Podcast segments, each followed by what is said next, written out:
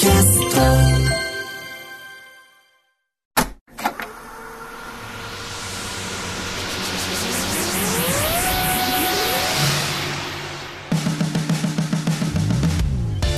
んばんは浦郷えりかです。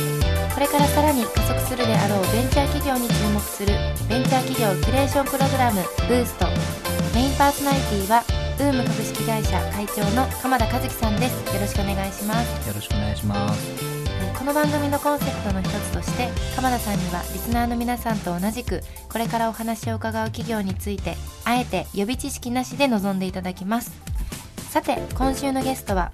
エクネス株式会社代表取締役 CEO 平井義行さんですよろしくお願いしますよろしくお願いいたします。えーまずは平井さんの手掛ける事業サービス内容を一言でお願いしますはい。あの一般的には流通に乗らない規格外野菜と呼ばれる、まあ、野菜や果物をえ全国の農家さんや JA さんから福井県に集めてそれを宅配で一般のご家庭にお届けする、えーサービス名がロスヘルというサービスを行っております。流通には乗らない野菜。はいこれ一般的にパッと思いついたのが、その形がとか、少し傷があるとか、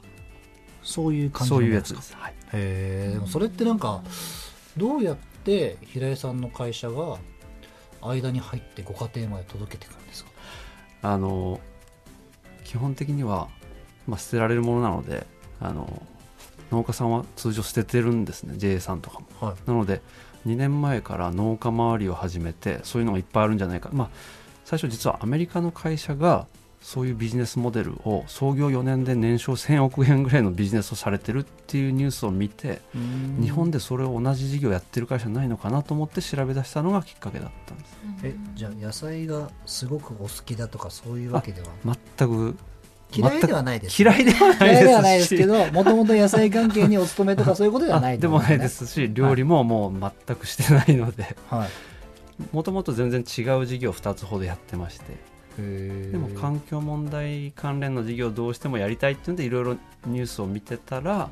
それがパッと目に入ってそれからです。それも広い意味ではフードロスっていうものにのあフードロスです。フードロスですね。解消してるってことですよね。そういうことです。ででもその自分でそういう環境問題に取り組みたいと、えーアメリカでこういう事業が成功してるらしい。ここまではなんかあるんですけどその先に農家さんとどういうつながりを作っていくんですか？えっと弊社福井県というところで事業をしてまして。はい。で農家なんかも結構周りに、まあ、知り合いではいたので、まあ、まず近場の農家からこう回ってみた感じなんですけどもいろいろこう最初もうとりあえず行動しようと思っていろいろ回り出したら、はい。まあ、実は日本海側は稲作が多くてあの、まあ、そんな量ないよとかって言われて断られたり まあで作付け面積ランキングみたいなの日本 日本ランキングみたいなの次調べてはい。いろいろ今度見て回ったらあ愛知県とか、まあ、茨城県とか関東の方も結構あるんであのそういうところから実は結構捨ててるよみたいな話をいただくことがあってでやってみようかなと思って福井県に集めて何回かこうテストマーケティングしてはいあの商品化してったっていう感じですね。えー今もあれですか？商品は一回全国のものが福井県に集まって。あそうです。あ直送じゃなくってあ必ず一回全部倉庫に一回集めます。で検品というかそうです。チェックされてあ。であの大体5種類から、まあ、10種類ぐらいの野菜果物のセットとしてお届けするのをサブスクで毎月1回の宅配でお届けするというちなみにおいくらぐらいのサブスクのプえっランがあるんですか？とまあ一番下では2000円ちょっとから SML ってあるんですけども L ですと5000円ぐらいなんですけどもなんで 3, 3サイズといいますか3サイズありまして。それはでも別に繰り返しですけどもともとは捨てちゃうかもしれないけど食べて普通に美味しいわけだし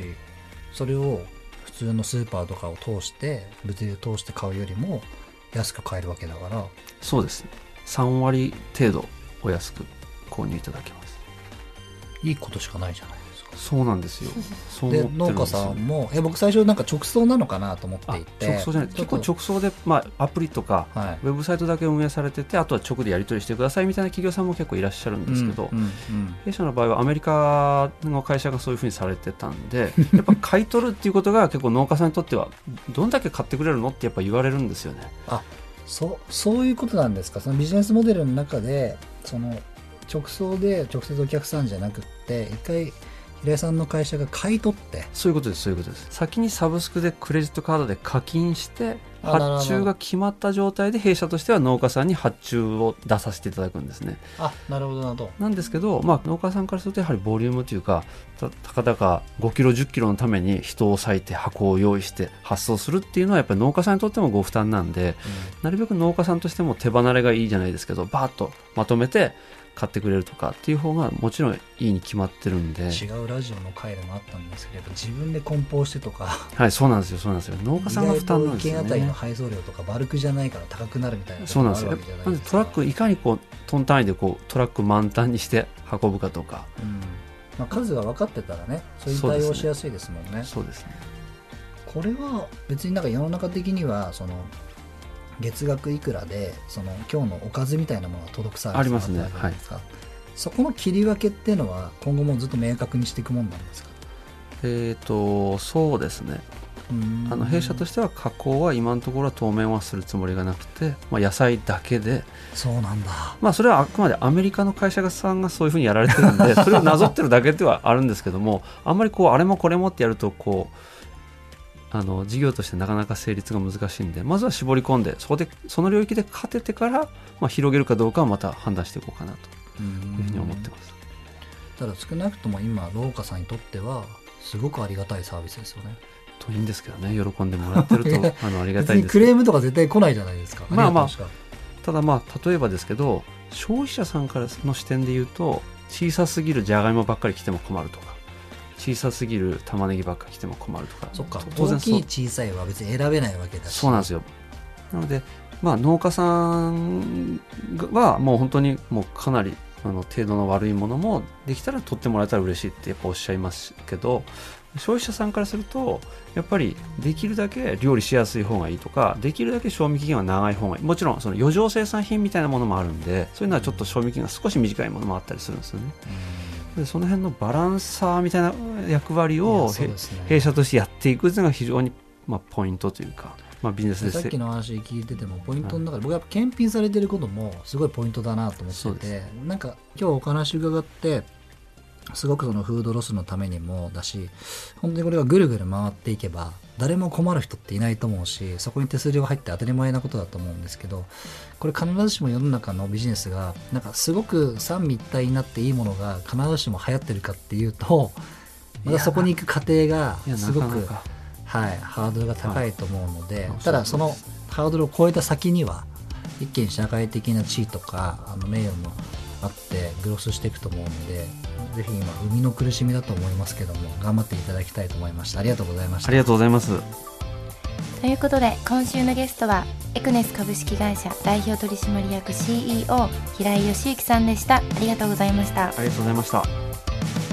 TBS ラジオブーストは Spotify など各種ポッドキャストでも配信中です。それではまた来週お会いしましょう